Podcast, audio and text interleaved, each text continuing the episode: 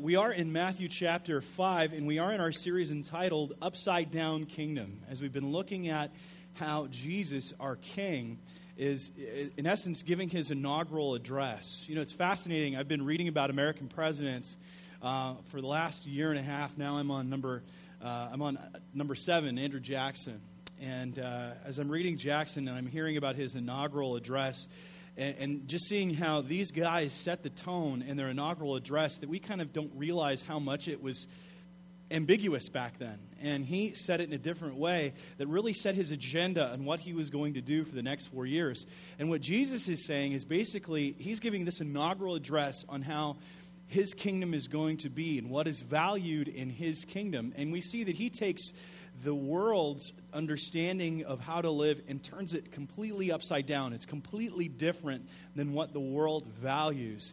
And we've been breaking this kingdom part down, and we're seeing that we're talking about these kingdom attitudes, these beatitudes or beautiful attitudes, and how we are to live and interact and live this approval, living in this state of approval that we have in Christ. Now, today we're in Matthew chapter 5, verse 8. That's page 810 in your Bible, and I'm going to be using that and jumping back and forth to some other passages. But I want us to really get an idea of what this passage talks about, because it talks about being pure in heart. And I'm reminded of the story that came out in September. I don't know if you guys read this or not, about a guy named Glenn James in Dorchester, Massachusetts. Glenn was a homeless man, just circumstances, ended up being homeless. He had some diseases and sicknesses that he was struggling with. Down is out. And I don't know if you've ever really interacted with a homeless person before. I've had the privilege of sitting down with a homeless man one time, and we were just talking about life and how you live on the street. And it's awful. I mean, it's really bad, just the circumstances, where you sleep at night, what you have to deal with. I said, what do you do when it gets cold? And he says, well, I wait for someone to go to an ATM where you have to go in the door. And then as soon as they go in or they come out, I walk in the door and I lay down and I sleep there on the floor until the police kick me out. I mean, and how you get food and how you panhandle. And he's just telling me on how to be a homeless man, basically. And I was just floored at how awful it was. And I thought, I would do anything in my power to get out of that. If I could, that's me. And Glenn James has an opportunity that not every homeless person gets. He sees a backpack. He walks up, grabs it because no one's around, opens it up, and he finds $40,000. Now, what would you do at that moment in time? You found $40,000. I think there was $38,000 in traveler's checks and about $2,000 in cash. What would you do if you'd been a homeless man, or homeless, you'd been living on this street, you'd been struggling all this time, you're starting to think, I could have a warm bed, I could have a meal, I could do this. What would you do? Would you keep the money? You know, I probably would, quite honestly. I would think, it's manna from heaven. God brought this here. But no, he doesn't do that. Instead, he grabs it, he realizes it's somebody's. So what's he do? First thing he does is he flags down a police officer. And he brings him over and he goes, I found all this money. And I want to return it. And the police officer was floored. Floored. And they couldn't believe it. Matter of fact, they ran a story on it in the news. It got national headlines. One man, and I think it was in Virginia or North Carolina, was so touched by the story, he starts an online fundraiser for this guy and ends up raising, to date, $158,000. Okay? And the reason he said, he goes, I've never seen such a person with such a pure or good heart. Now, we use that word heart a lot, don't we? Rarely do we talk about the actual physical muscle or organ. We talk about someone having a black heart or a good heart, or they're pure in heart, or they're courageous in heart. And we use it as a metaphor to describe the center of a person's essence, their being, their character, who they are. And Jesus is doing that too. He's saying that there are people, that we are to live such a life, that we are pure in heart, that we don't have any agenda. We want to do the right thing for God. And that's kind of what James did, Glenn James, but we're going to take that even deeper and further as we look into the condition of our heart. Now, our physical heart, what do we do to check out the condition of our physical heart? Anybody ever have a stress test before? They put you on the treadmill, right? They did that to you, Scott? And they hook you up, and they got all these things on you that hurt like crazy when they rip them off. okay? And they got you on this, and they're doing a heart to see how good you are, right? Now, if I were to look at my friend over here, Scott Brown, our elder, Scott's you're a runner, right? And I would look at you and I'd say, great heart health, right? Now, just from an outward perspective, he runs how many times a week? Did you run before the heart surgery? Okay, he ran several times a week. He would ask me, hey, you want to go running with me? I'm like, what time? He's like, 6. I'm like, no thanks. I've been having a conversation with Pastor Sheets right then and there. Okay? But Scott, doing exercise, but the thing was, is he had a genetic defect. And it didn't come out until he went in for a test. And he found that there was his heart, though it looked outwardly he looked good, inwardly there was a disease going on.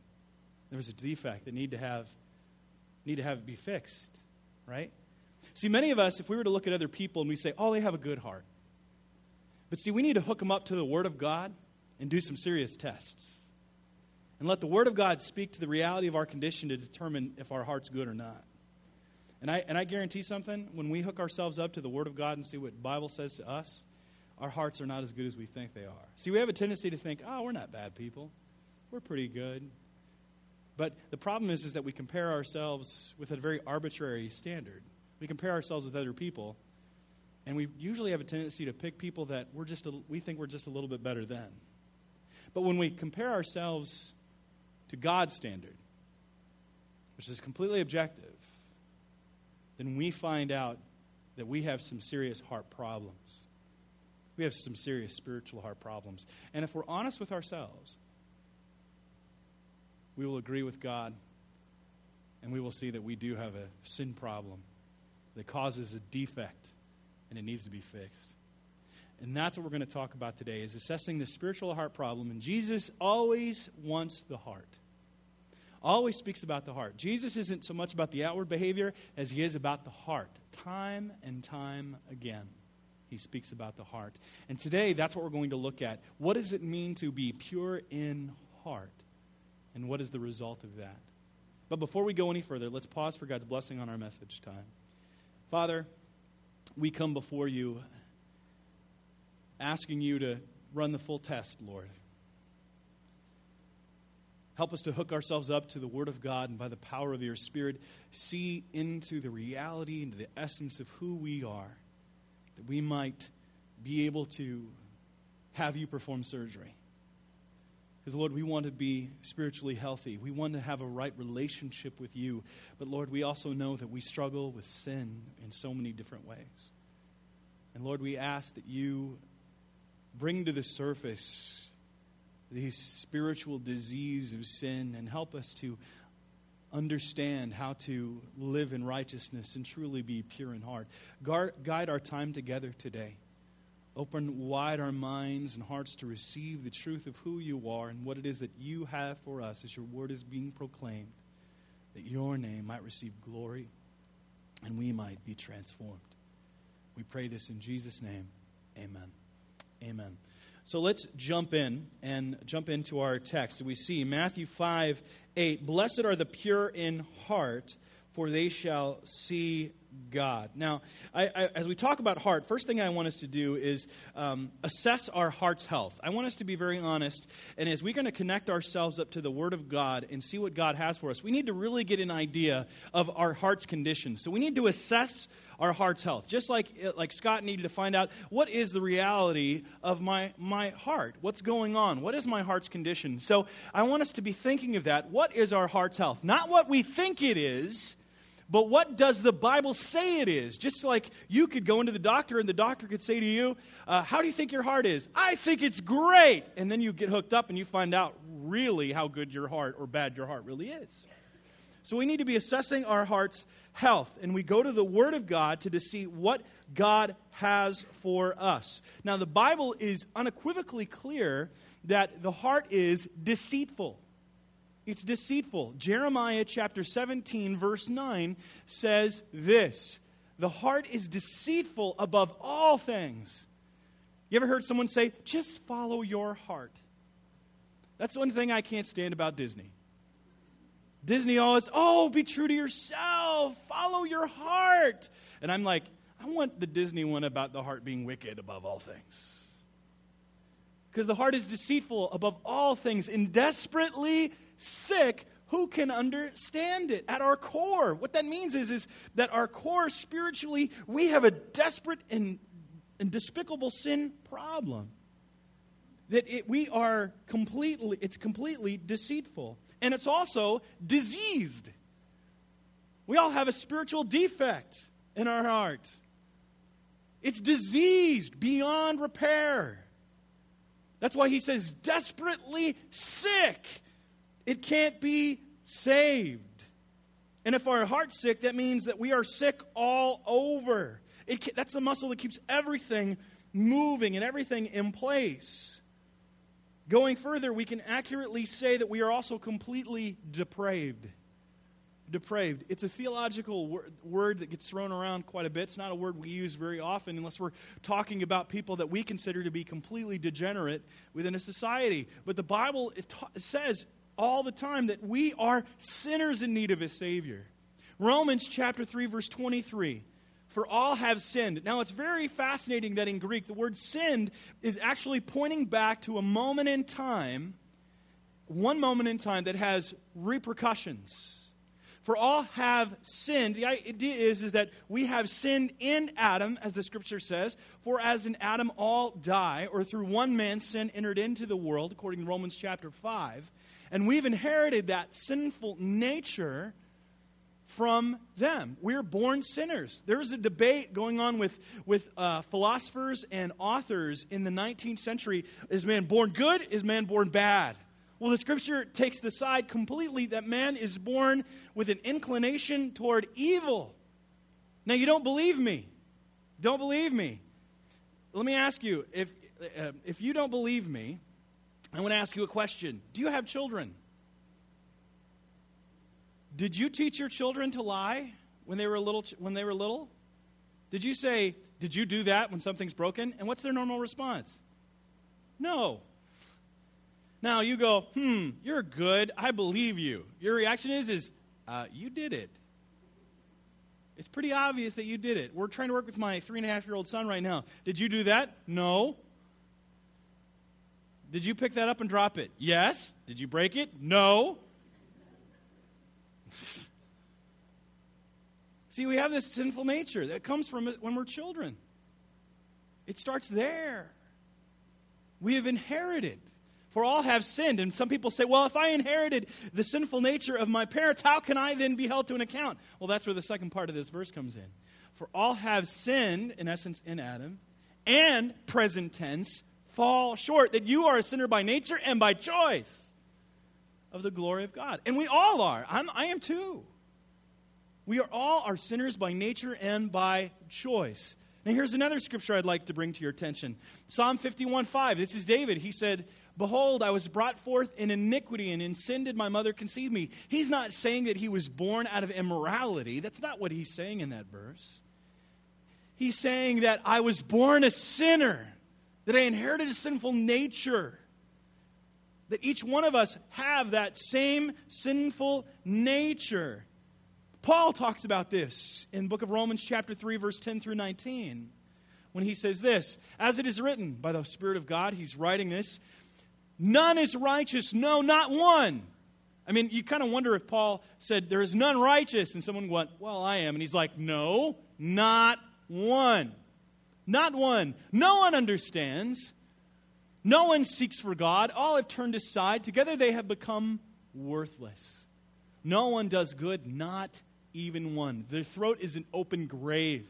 They use their tongues to deceive. The venom of asps is under their lips. Their mouth is full of curses and bitterness. Their feet are swift to shed blood, and their paths are ruin and misery, and the way of peace they have not known. There is no fear of God before their eyes. Now we know that whatever the law says, it speaks to those who are under the law, so that every mouth may be stopped and the whole world may be held accountable to God." So we are completely, in our essence, depraved. Now that we have this assessment, the EKG is printing out and showing our heart's condition. We've had all the tests. We've gone through all of it. What do we do with it? Now, we can say, "I ignore this, and I totally disregard it." I mean, some people do that. What happens if you go to the doctor and the doctor says, you've got like 90% blockage, you need surgery. And you go, no, I'm fine, I feel great. I'm going to go run a marathon. What's going to happen? You're a ticking time bomb, are you not? You're going to die. You're going to struggle. You're going to suffer. You can either reject it or you can agree with it and embrace it and then make the changes necessary to find that life, that health. So it requires us, if we're to really do what this passage says in Matthew chapter 5, it requires us embracing God's diagnosis honestly. Don't try to defend it. Don't try to make it better than it is. We have a tendency to do that. We have a tendency to try to define things and make things sound better than they are. We do that all the time in our world, do we not? Remember in the 1970s, you bought a car that someone else had owned, and it was called a what car? Used. Now what do we call it? Pre-owned. It's pre-owned. Makes it sound better to us, right? We say, we don't have a sin problem.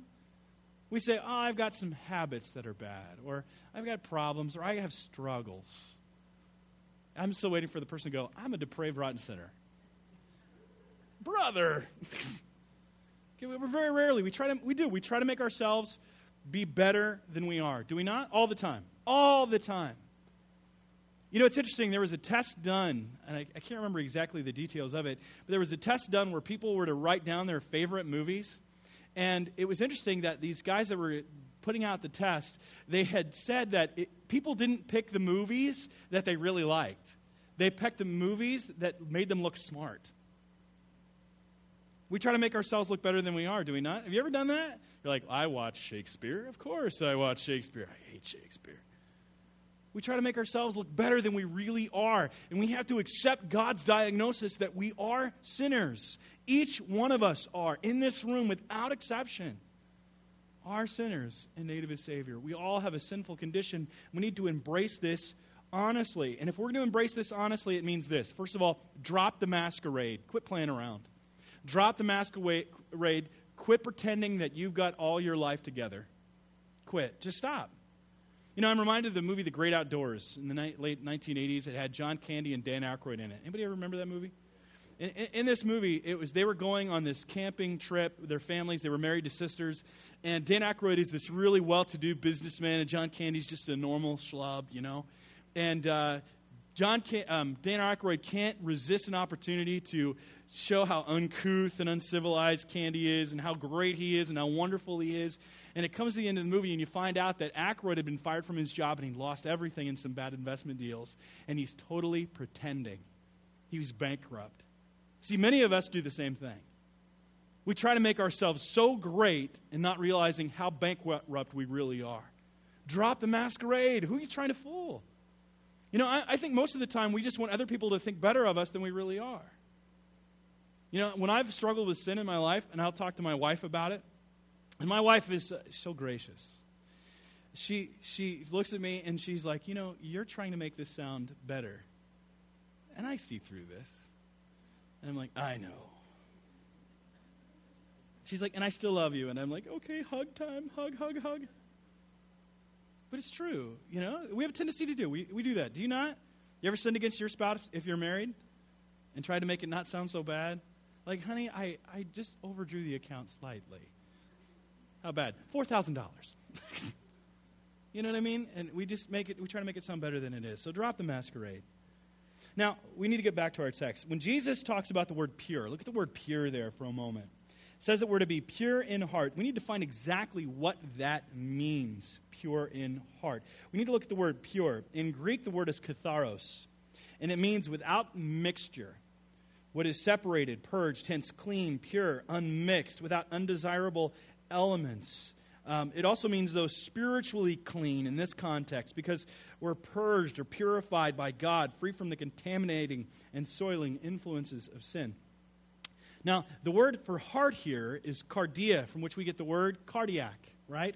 You have cardiac unit. It's the root word for that is cardia, and it's the word heart. And it's used to speak of the center of one's being, the center of who we are. The person, then, who is pure in heart is pure in regards to their motives and their desires. It doesn't mean completely sin-free, because we're not going to be completely sin-free until we're in glory.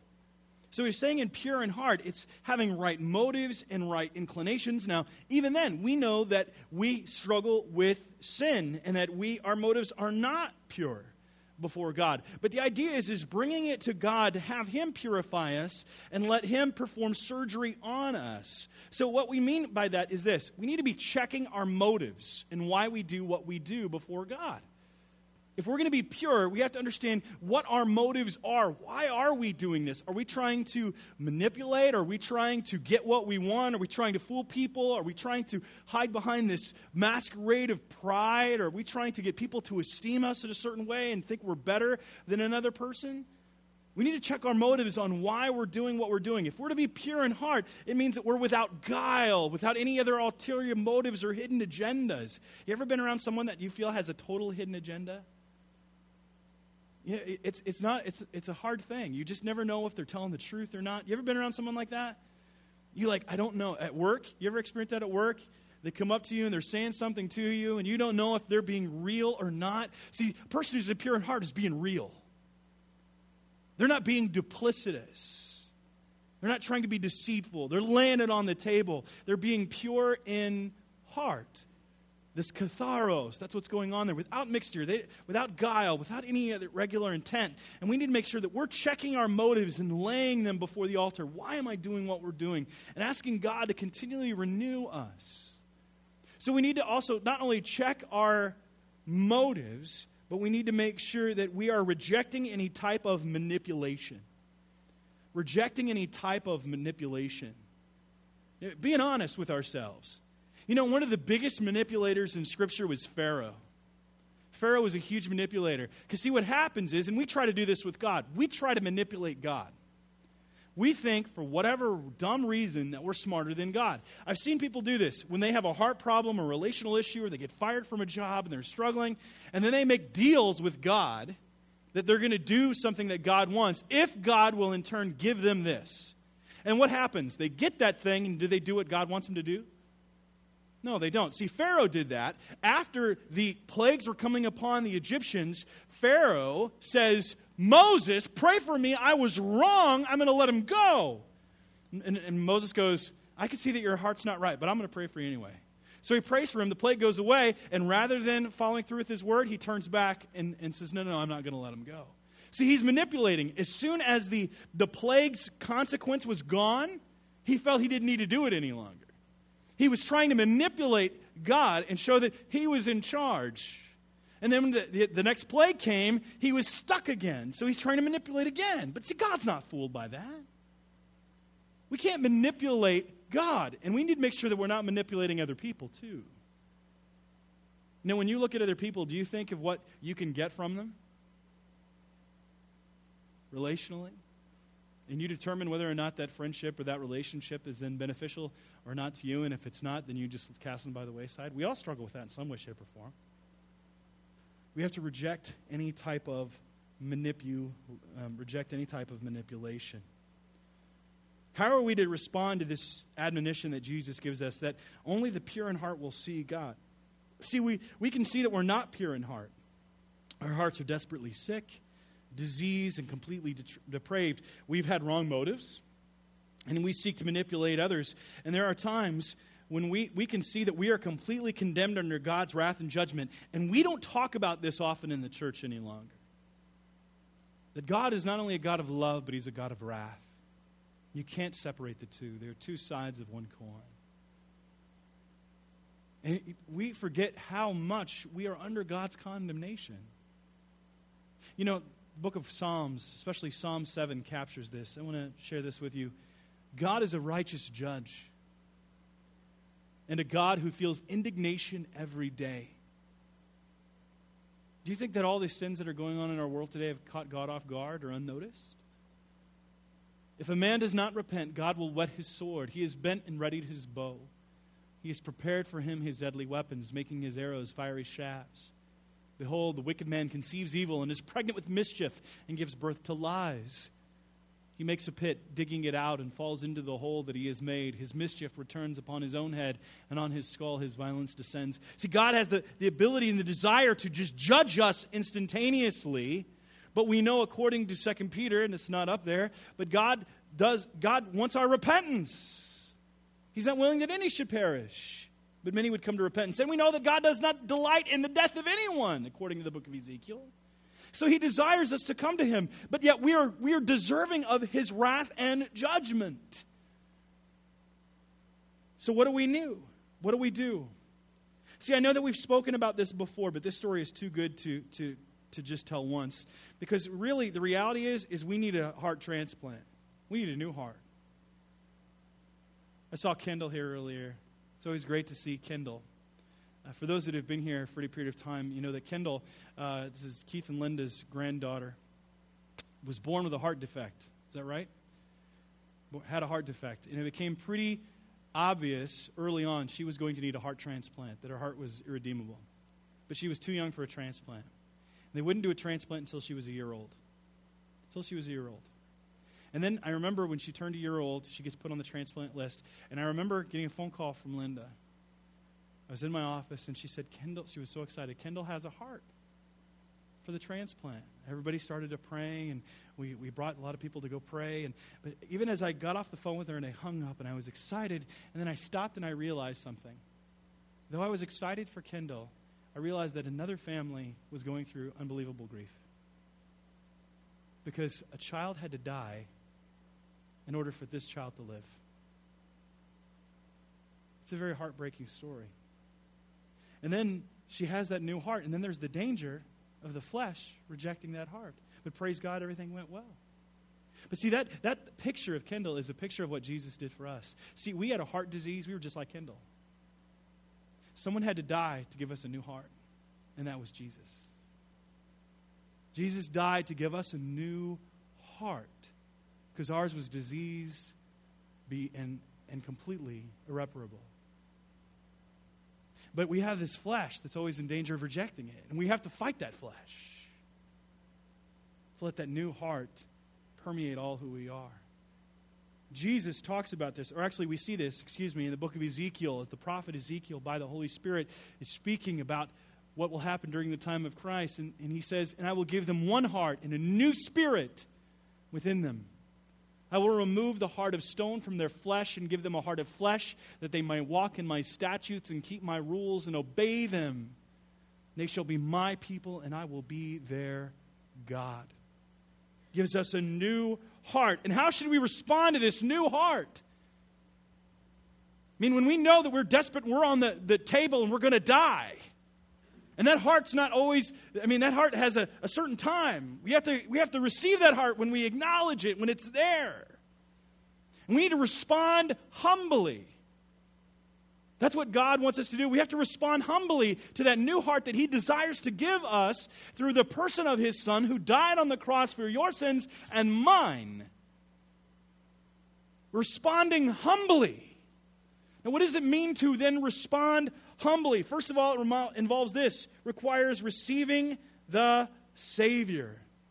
We all have to receive what he has for us. Have you received the Savior? I mean, you might think your heart is not that bad, but I've hoped to show you as we've hooked ourselves up to the Word of God that we all have a heart defect.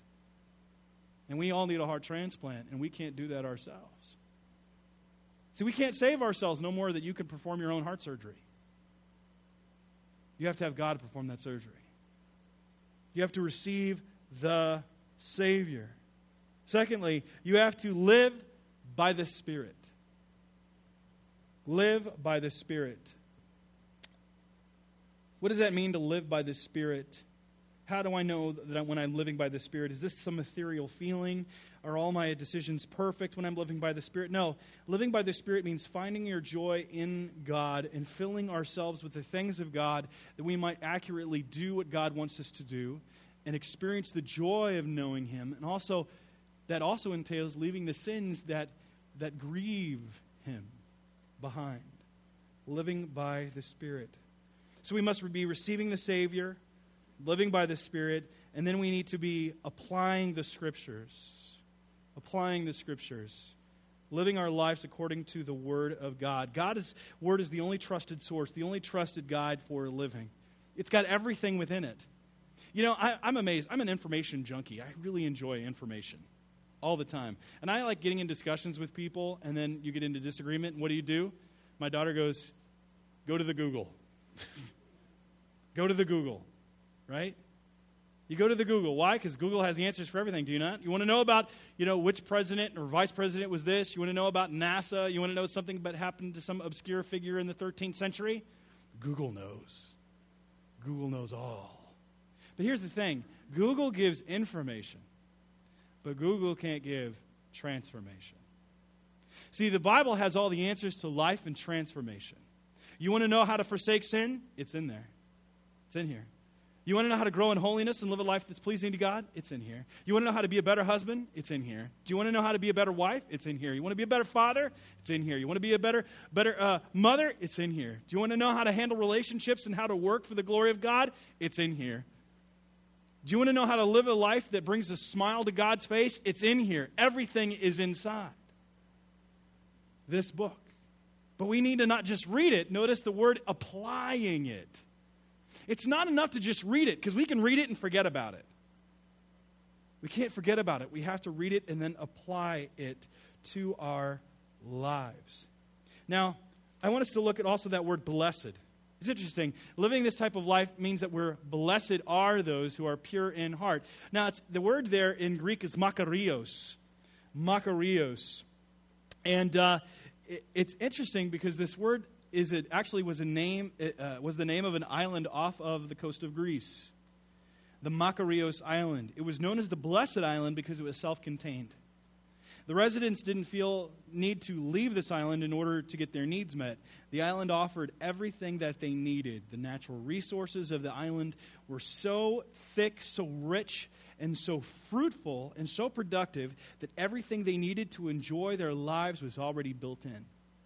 See, the inhabitants of this island were self-sustained and self-contained without having to run to another island to get their needs met. The blessed island provided everything they needed. See, all the stuff that we get is outside of us. The new car, the new house, the new money are all fine, but they're all extra. They're a bonus. See, in the biblical world of being blessed, you should be okay being on the island. That's what it means. Blessed are those who are pure in heart. You find your joy. You're in a state of approval because of what Christ has done. By receiving that, then you will want to live this pure in heart life that God has. You'll have a desire of it. It should be a byproduct of your relationship with God. You can't live in such a way of being pure in heart without Christ. It's only through Him that we find that state of approval. Now, I'd be remiss if we didn't look at the second part of the verse. Blessed are the pure in heart, for they shall see God, right? What shall be the result of those who are pure in heart? They shall see God. The word there is horao, which means I see, look upon, experience, perceive, discern, beware. And who will we see? God Himself. Now, what do you long to see? Tell me what you long to see. You know, I'm reminded this past week with the Red Sox winning the World Series. I lived in New England for a while. And in 2004, it was just right before we moved to New England, I remember hearing stories about what happened with people after the Red Sox won.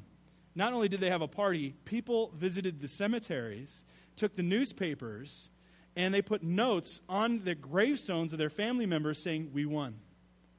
Why would they do that? It's because their relative longed. They were such a fan that they longed to see the Red Sox win. I mean, it had been 86 years of futility. I mean, the Cubs got that beat, but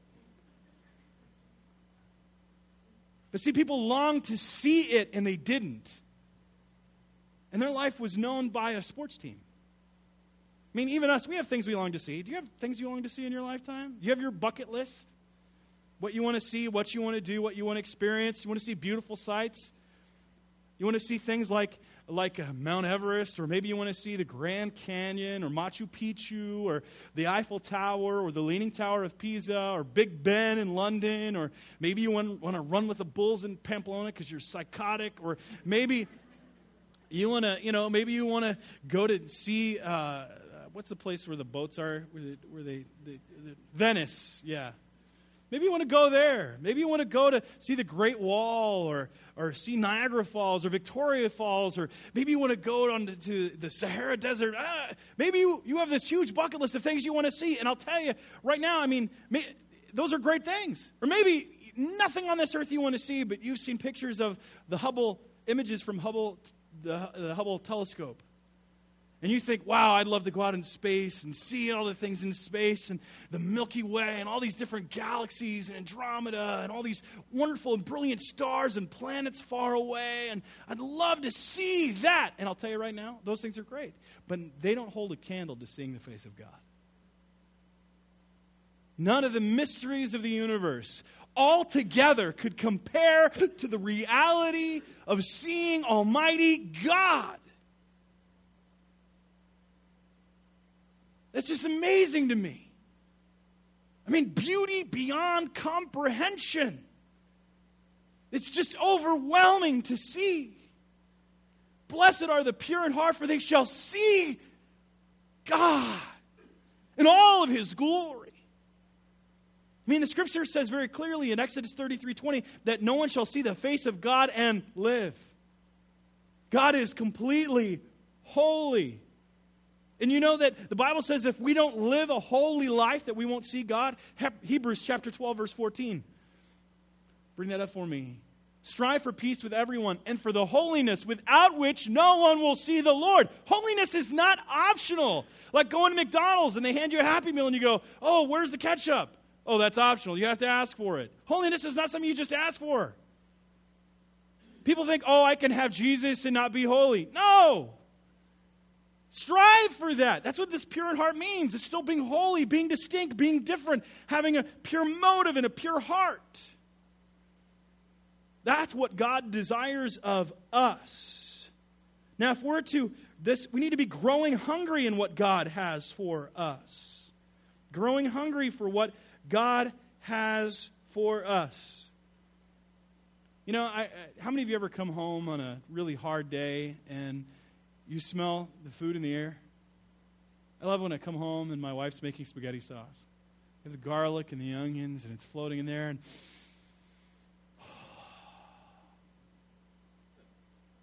you feel this sense of calm and peace, and yet you still feel hungry.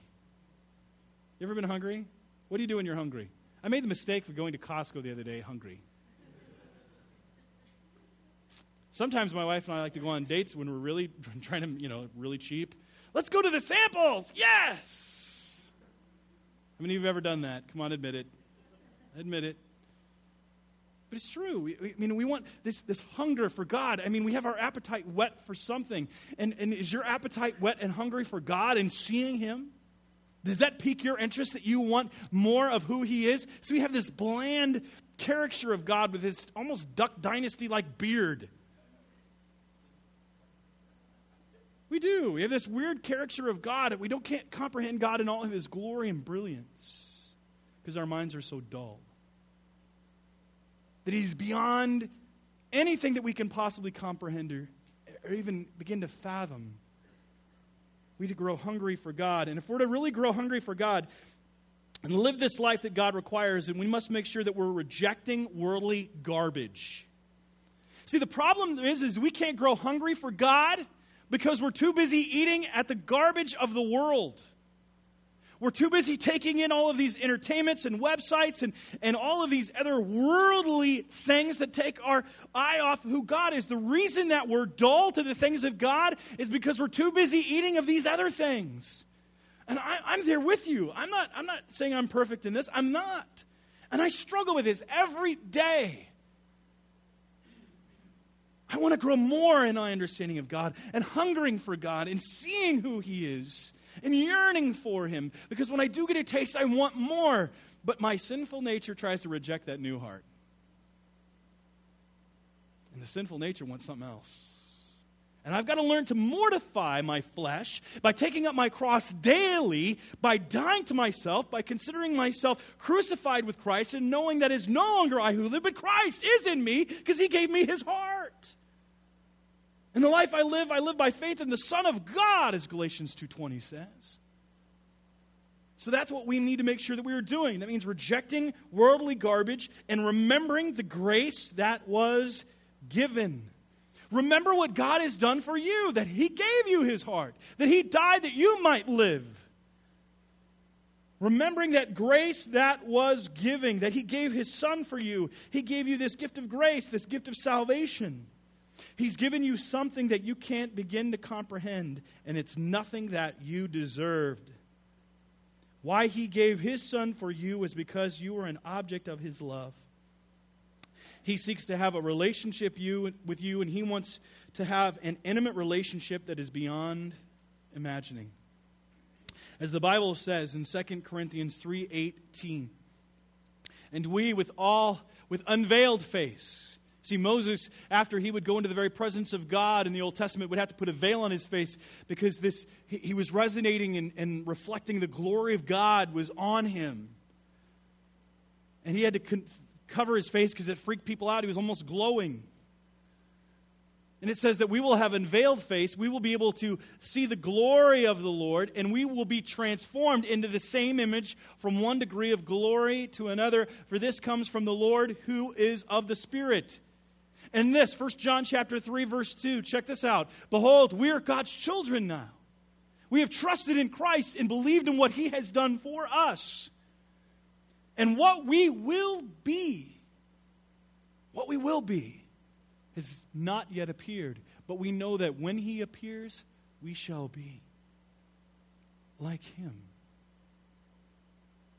Because we shall see him as he is. See him as he is. I can't begin to fathom that.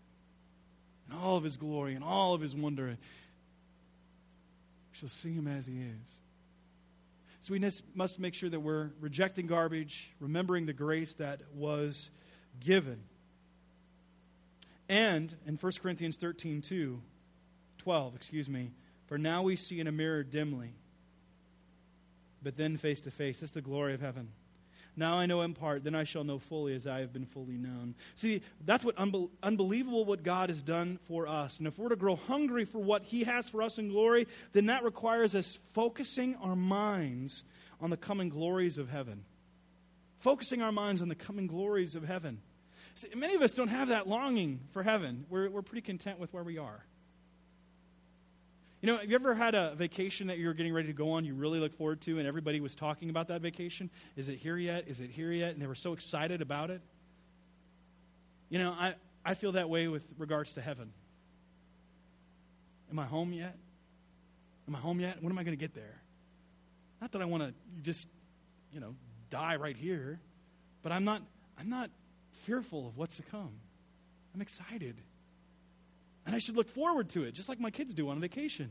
Are we there yet? Are we there yet? I mean, we should be like little kids in the car going on vacation, going, are we there yet? Are we there yet? Do you ever have your kids do that? My kids do that. One time, one of my kids thought it was really funny to do it right after we pulled out of the driveway. We had a 7-hour drive. Are we there yet? Don't talk again. Because you will meet Jesus. Are we there yet? Are we excited? Do we have that hunger for God? We need to be focusing on the glories of heaven because as the book of Revelation 22 verse 4 says, we will see his face and his name will be on our foreheads. That'll be a great day, will it not? Seeing his face, longing for that day. I mean, there's people that I want to see in heaven. There's some family members that I want to see. I want to see my dad. I was only 4 when my father passed away. I want to see him. I want to interact with him. I want to see my grandparents. I want to hug them. But you know what? I want to see Jesus more. So much, much more. Everything else will fail in comparison. Seeing Jesus. You know, it's interesting. I want to conclude with this. We're talking about the heart. Do you know that there's a story that some people miss heaven by 1 foot. Have you ever heard that? Some say 6 inches, but I say it's by a foot. You know why? It's because they have it in here, but not in here. And that's about a foot. I measured it yesterday just to make sure. Because we can have something in our mind, but not have it in the reality of who we are. Do you have Jesus? Have you received his gift of a new heart?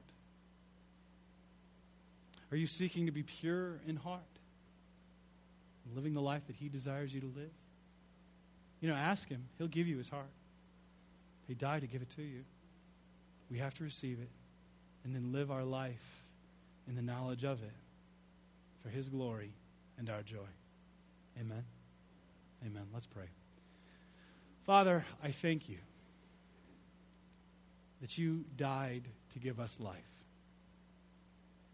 that you sent your Son to assume our flesh, to take our sins and sufferings upon himself, that we might have life in him.